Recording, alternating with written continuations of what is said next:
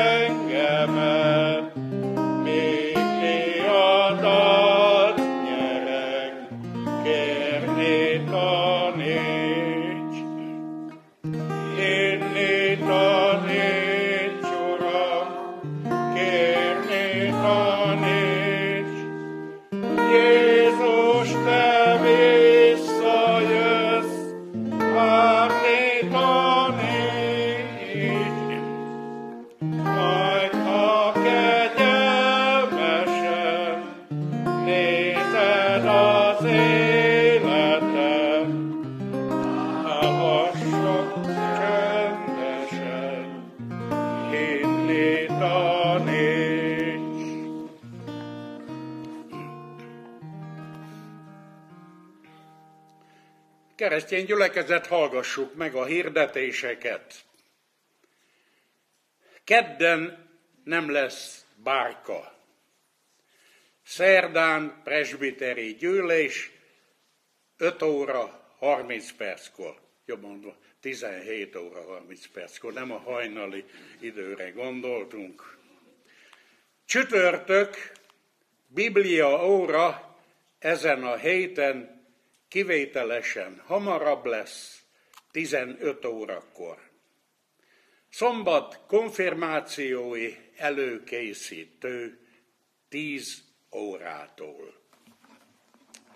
Ezek voltak tehát a hirdetések.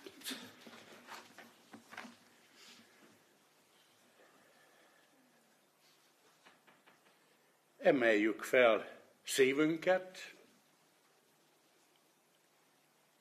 hajtsuk meg fejünket, és imádkozzunk. Mindenható Istenünk, áldunk és magasztalunk téged, mert teremtő atyánk vagy Jézus Krisztus által. Megköszönjük neked, hogy a mai napon is ünnepse, ünnepet szentelhetünk, hiszen minden vasárnap az Úr napja, és minden vasárnap Jézus Krisztus feltámadására emlékeztet bennünket, és így ünnepeljük. Hálával tekintünk vissza Istenünk az elmúlt hét minden áldására, minden ajándékára. Köszönjük, Urunk, hogy velünk voltál, hogy teremtő, vigasztaló és megszentelő jelenléteddel körülvettél bennünket.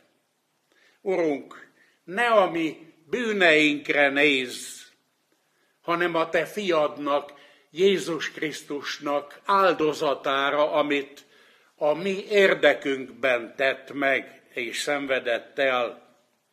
És az ő érdeméért jövünk alkalomról alkalomra ide a te házadba. Áldott Szentlélek, légy jelen a mi Isten tiszteletünkön, jöjj közzénk, és beszélj lelkünkre, értesd meg minnyájunkkal, egyen-egyenként a te mára szóló üzenetedet, hogy hújjanak le életünk bilincsei, hogy csak te hozzád ragaszkodjunk. Fiad, a Jézus Krisztus nevében kérünk. Amen. Énekeljünk, elénekelve a 184. dicséret. Nem.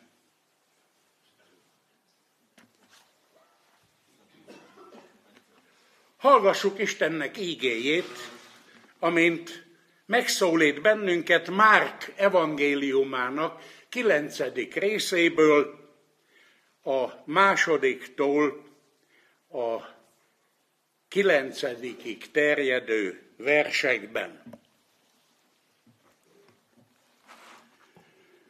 Így szól az ége, hat nap múlva Jézus maga mellé vette Pétert, Jakabot és Jánost, felvitte csak őket egy magas hegyre, és szemük láttára elváltozott. Ruhája fénylővé lett, tiszta fehérré, amilyenre nem tud ruhafestő fehéríteni a földön és megjelent nekik Illés Mózessel együtt, és beszélgettek Jézussal. Péter megszólalt, és ezt mondta Jézusnak, Mester, jó nekünk itt lenni.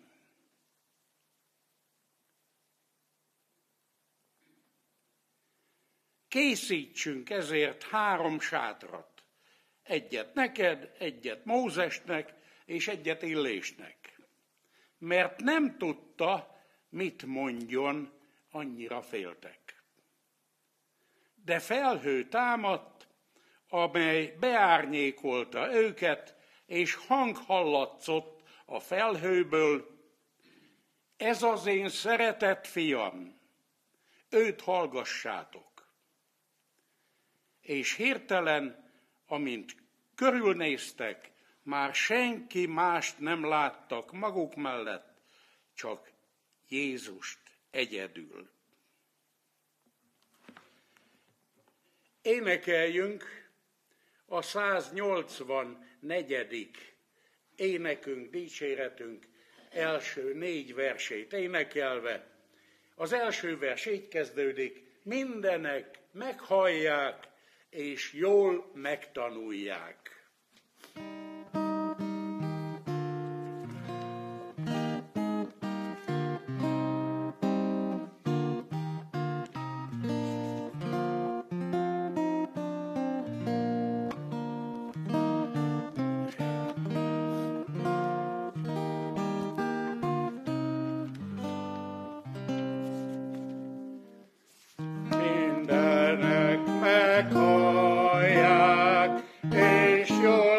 megtanulják, kik seged elmélyek.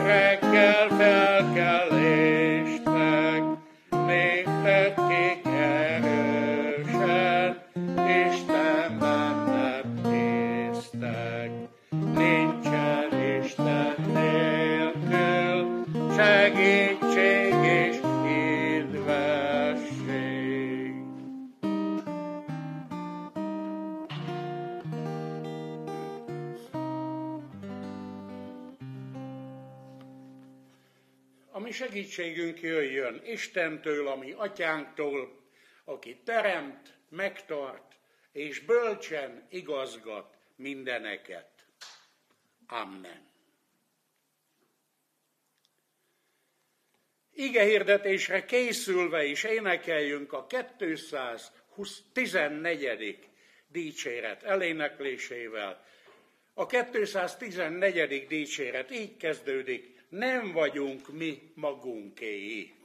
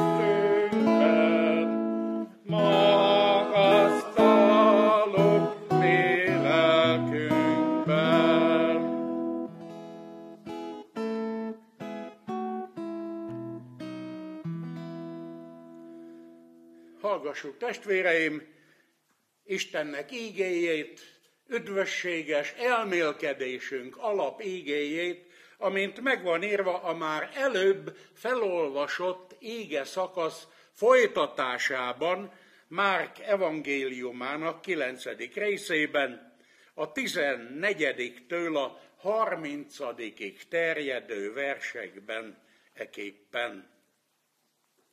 Amikor a tanítványok közelébe értek, nagy sokaságot láttak körülöttük, írástudókat is, akik vitatkoztak velük. Amint meglátták őt, az egész sokaság hirtelen megilletődött, és eléje futva köszöntötte.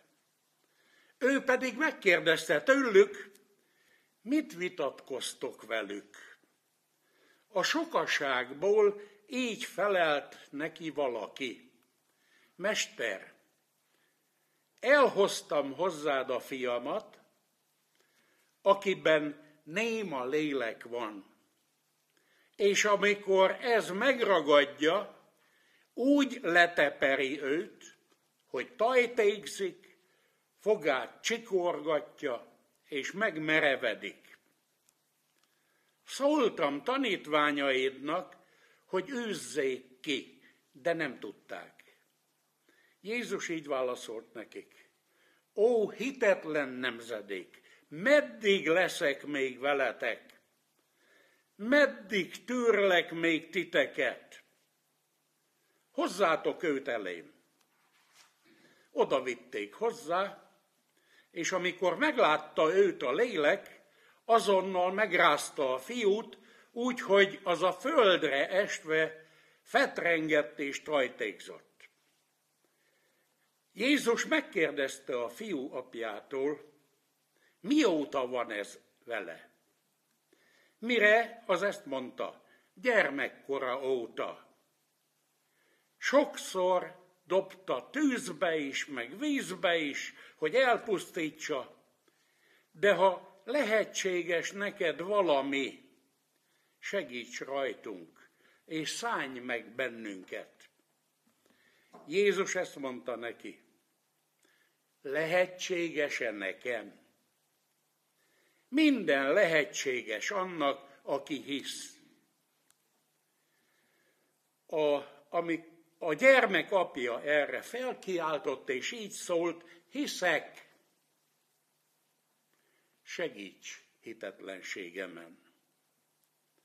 Amikor meglátta Jézus, hogy összefut a sokasság, rászólt a tisztátalan lélekre, és ezt mondta neki, te néma és süket lélek, megparancsolom neked, menj ki belőle, és bele ne menj többé. Erre az felkiáltott, erősen megrázta őt, és kiment belőle.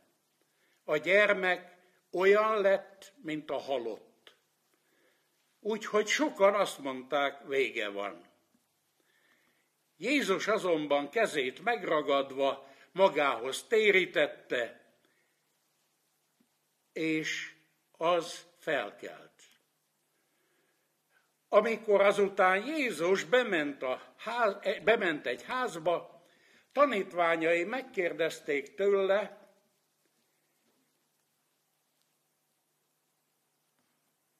maguk között, mi miért nem tudtuk kiűzni. Ő pedig ezt mondta nekik, ez a fajta semmivel sem űzhető ki, csak imádsággal.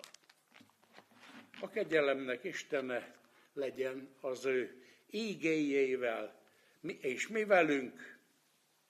Ad, hogy az ígének ne csak hallgatói, hanem meghallói, szívünk befogadói és megtartói lehessünk.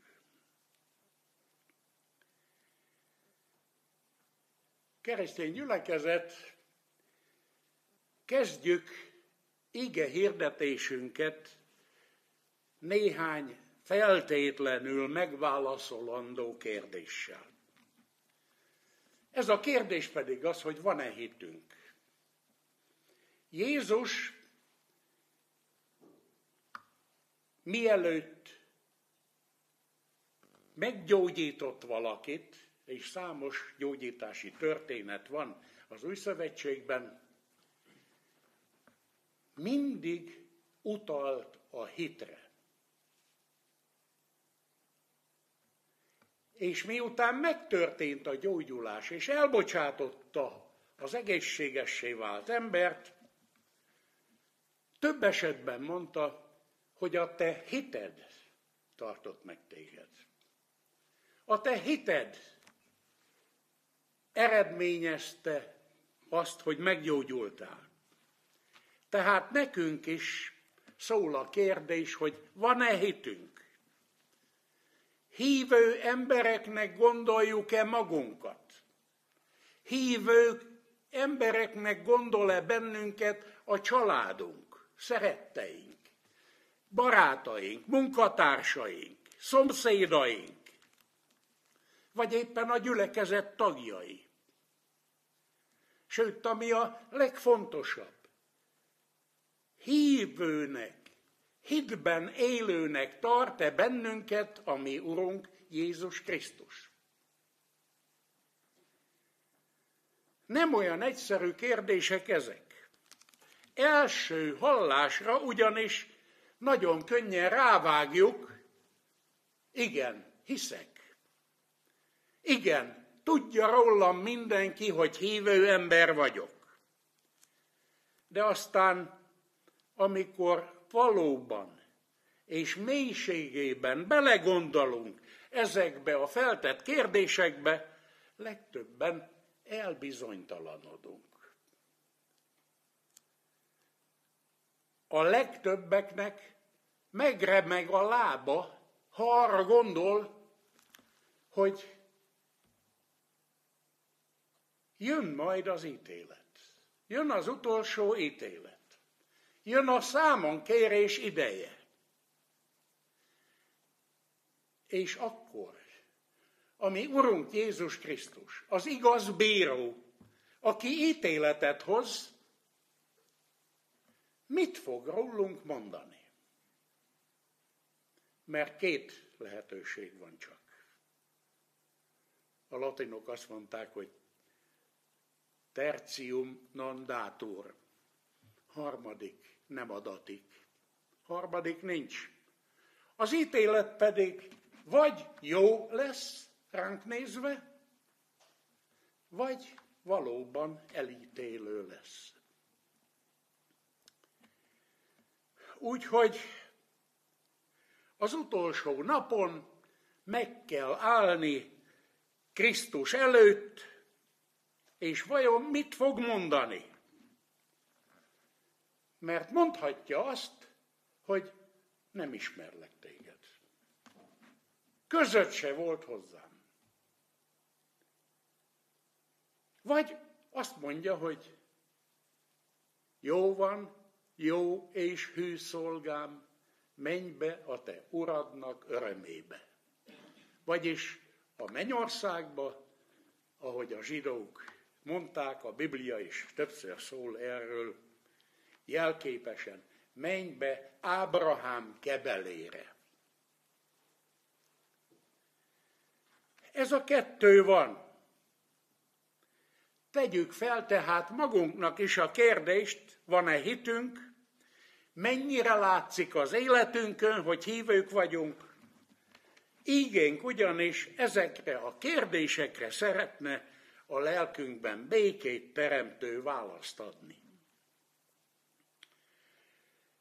A gyógyítás történet legelején Jézus egy fiáért aggódó apát, néhány tanítványát, akik nem mentek fel vele a hegyre, akiket nem hívott, akik ott maradtak. Ezekkel találkozott az apa és a beteg gyermek. És írás tudók is voltak ott, és ezekre tekintve Jézus, mikor odaért hozzájuk, azt mondja, ó, hitetlen nemzedék!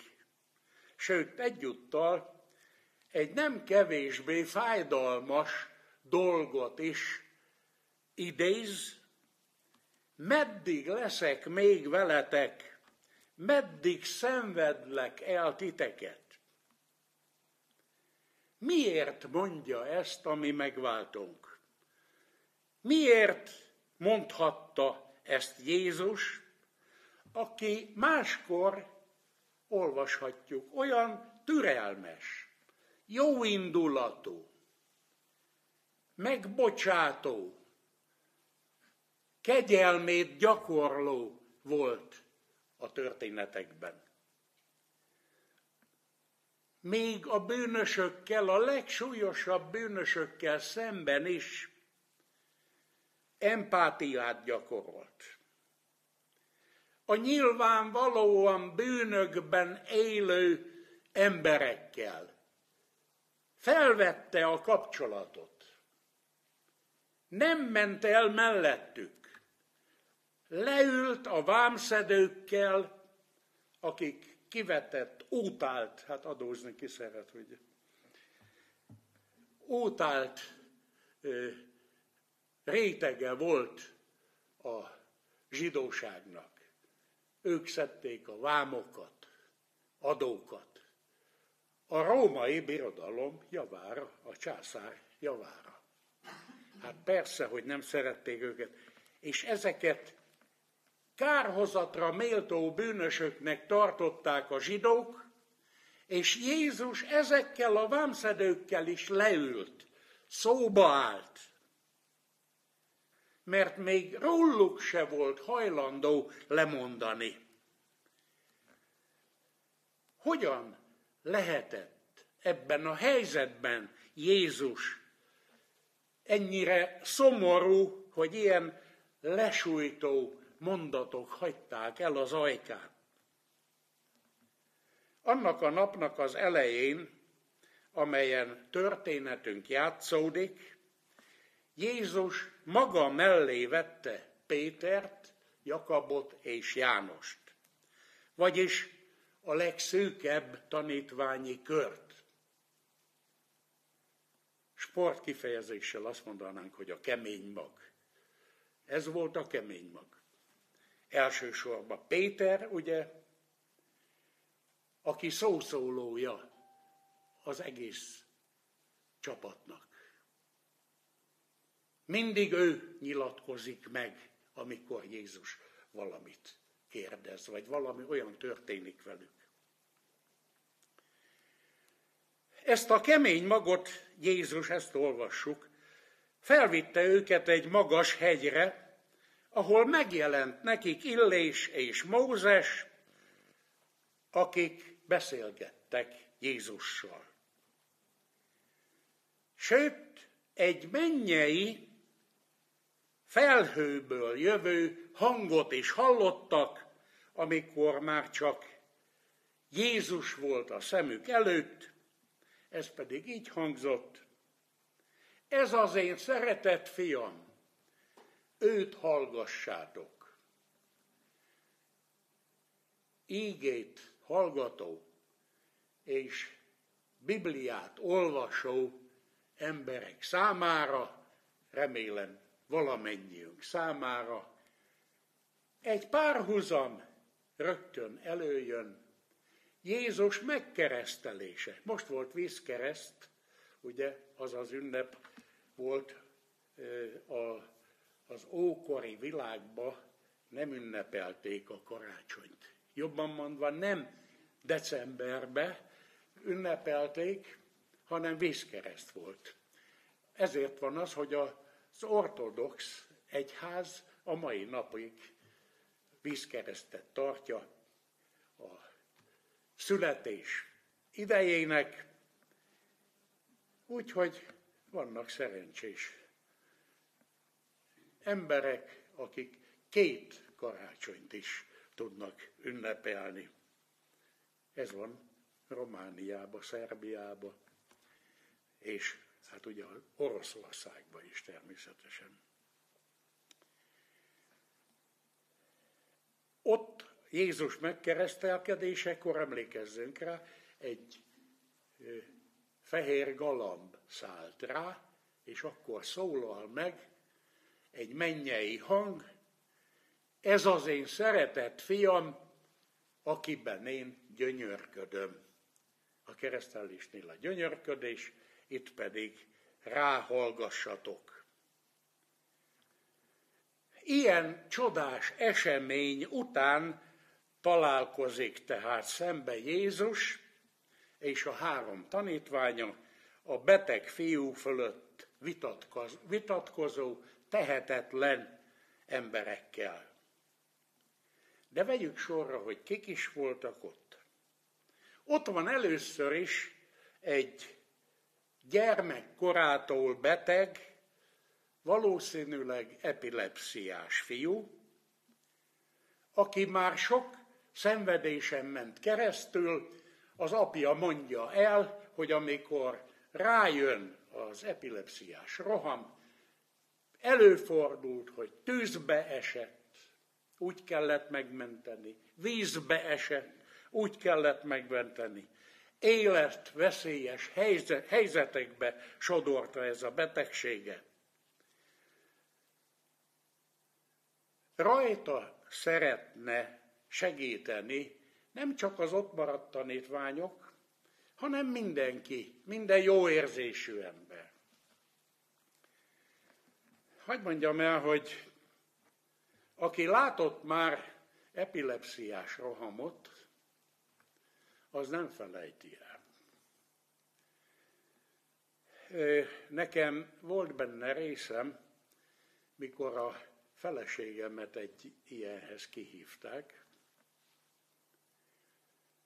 és akkor ő még nem vezetett, úgyhogy kocsival én vittem ki. Hát injekciót kellett neki adni. De hát egy ilyen földön pattogó valakinek nem lehet vénáját megtalálni. Tehát le kell, meg kell fogni.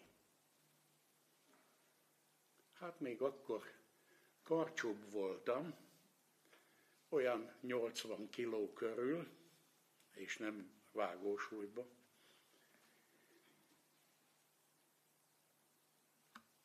Középkorú nő volt az epilepsziás. A csuklójára ránehézkedtem. 80 kilómmal felemelt. Megrángatott. Hihetetlen erő tud lenni az emberben. Úgyhogy egy másik valaki fogta a családból a másik karját, amíg aztán egy kicsit meg tudott nyugodni, hogy annyira ki tudtuk feszíteni, hogy, hogy megkaphatta az injekciót. Tehát ez egy szörnyű és borzalmas dolog, nem beszélve arról, hogy egyik pillanatról a másikra megtörténik. Tehát az ilyen nem mászhat fel a létrára, nem vezethet autót, semmi olyan veszélyes dolgot, vagy akár egy hídról, egy pallóról is beesik a vízbe.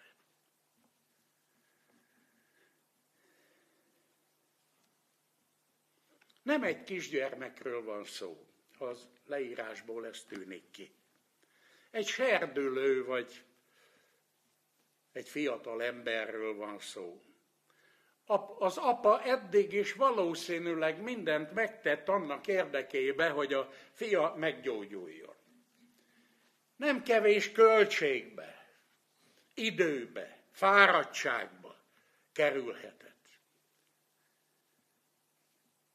És most, mivel már hallott arról, hogy Jézus és a tanítványai evangéliumot hirdetnek, örömhírt hirdetnek az embereknek, és gyógyítanak is.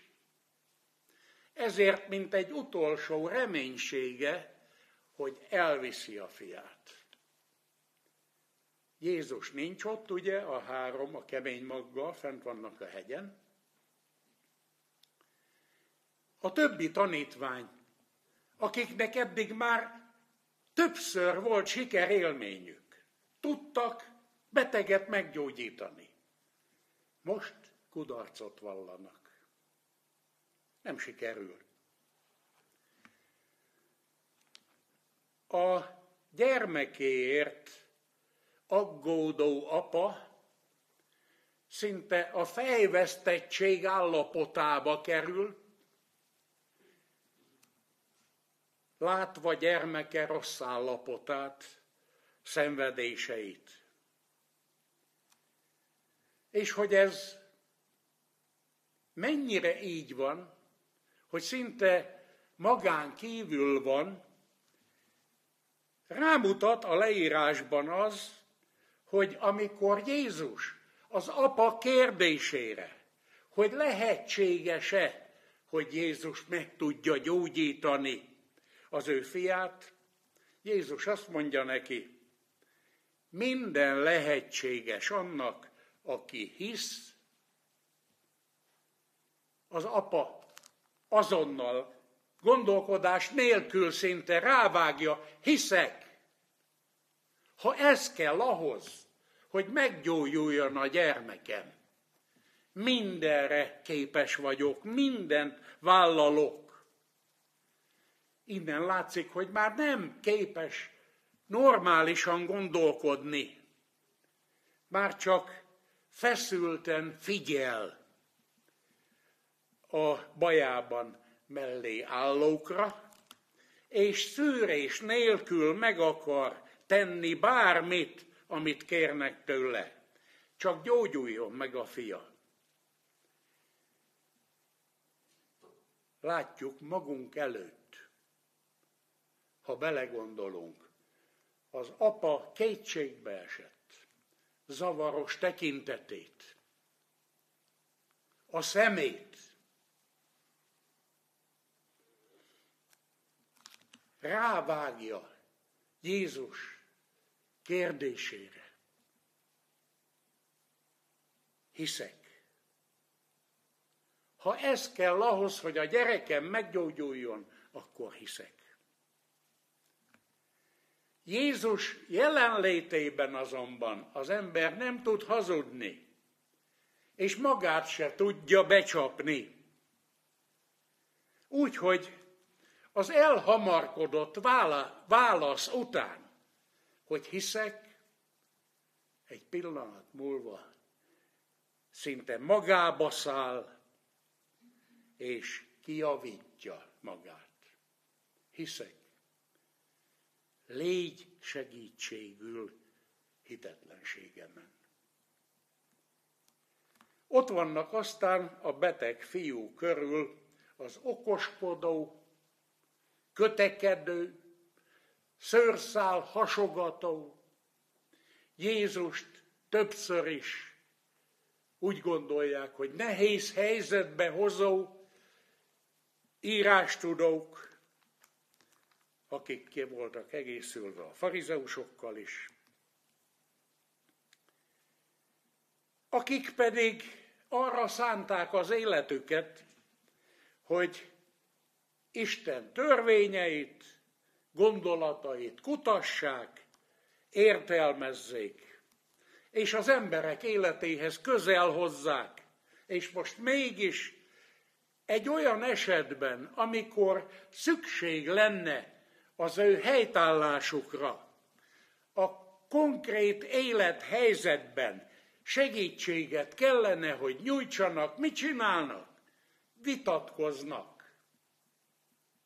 veszekednek, mert tehetetlenek. Valószínűleg itt is arról próbálták meggyőzni az apát, hogy nincs segítség. Mert a zsidók úgy gondolták, hogy a betegség az mindig valami bűnnek a büntetése. Ha pedig Isten bocsátotta rá valamilyen büntetés miatt ezt a szörnyű betegséget, akkor ember ezen nem tud változtatni. Lehet, hogy a saját bűne volt ennek a fiatalembernek. Lehet, hogy a szülei miatt szenvedi a büntetést. Így nem csoda, hogy a tanítványok nem tudták meggyógyítani. Az írástudók, a farizeusok látva a tanítványok tehetetlenségét, még talán örültek is neki. Ilyen köröm, körömtaps, hogy na ugye, ezek se tudnak mindent. Nem az Isten erősíti meg őket. És gondoljunk arra, hogy mennyire gyengíthette a tanítványok hitét, meggyőződését is az, hogy olyan emberek jártak körülöttük, azt durzsolták, hogy úgy se fog sikerülni, mert nem sikerülhet. Jézus tanítványai, akik kudarcot vallottak,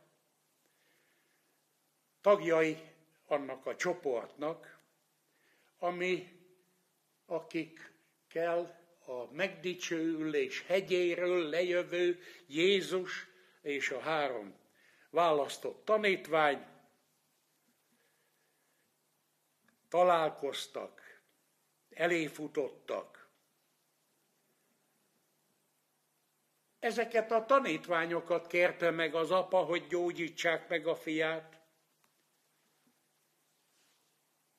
Sok mindent hallottak már Jézus és a tanítványok eddigi cselekedeteiről, gyógyításairól, mint egy utolsó reménység.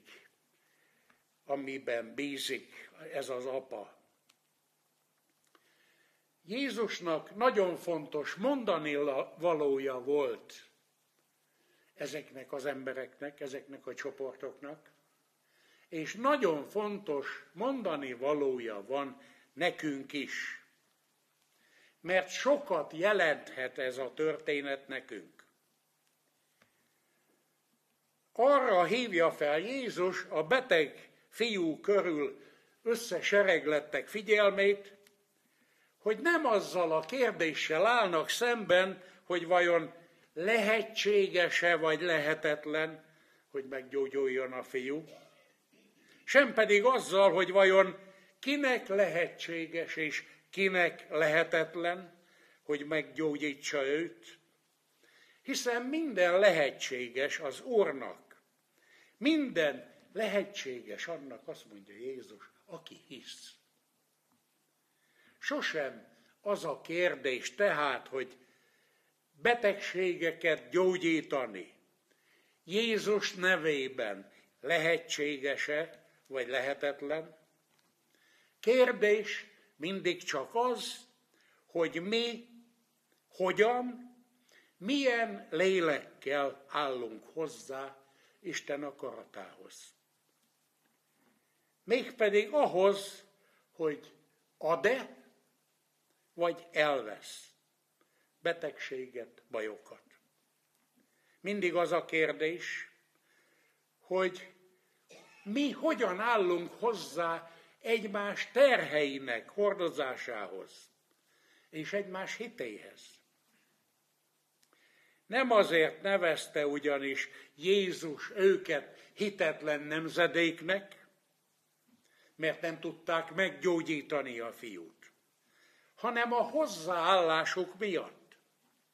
Mert mindenki annyira a maga dolgával volt elfoglalva, és ez sajnos ránk is jellemző.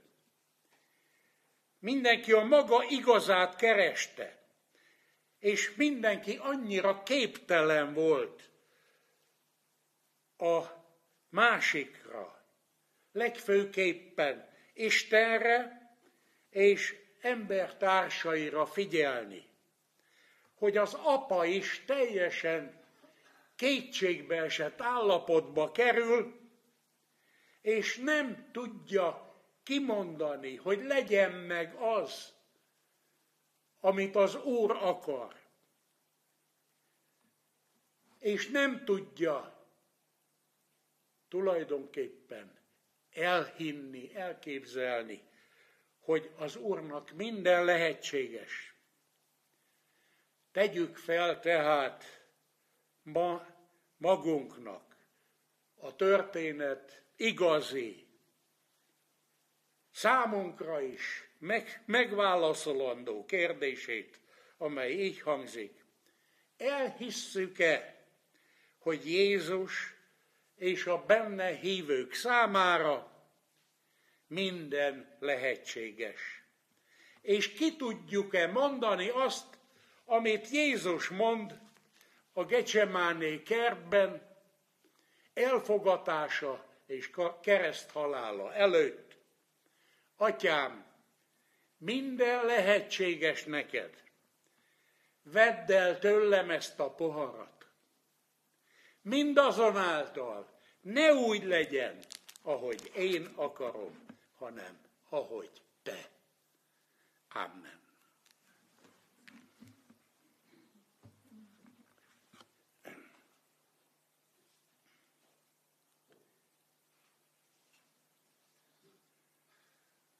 Mennyei Atyánk Jézus Krisztus által, köszönjük áldott ígédet, annak életünket meggyógyító üzenetét. Bocsásd meg nekünk, hogy annyira el vagyunk foglalva magunkkal,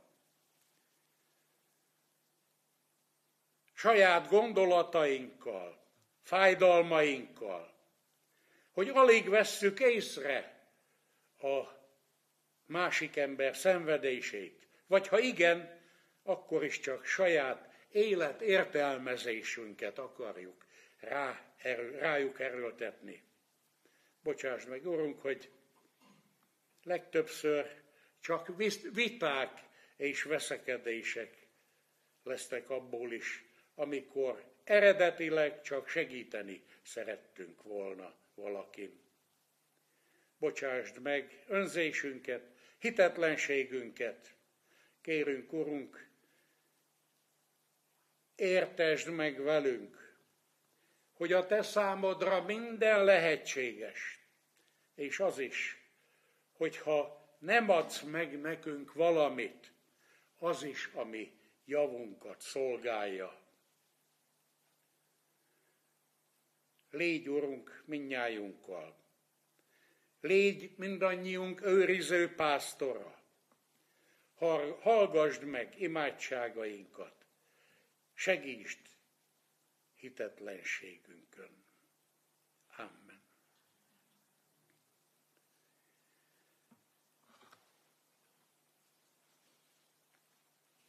Ráfelelő énekül énekeljük a 89. Zsoltár első és negyedik versét. 89. Zsoltár első és negyedik verse.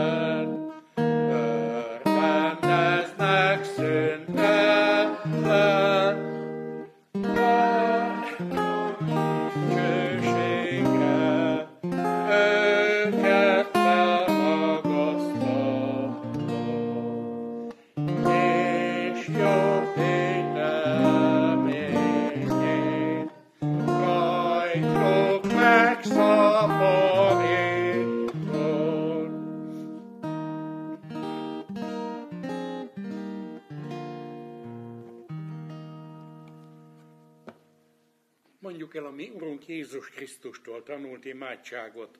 Mi, atyánk, ki vagy a mennyekben, szenteltessék meg a te neved.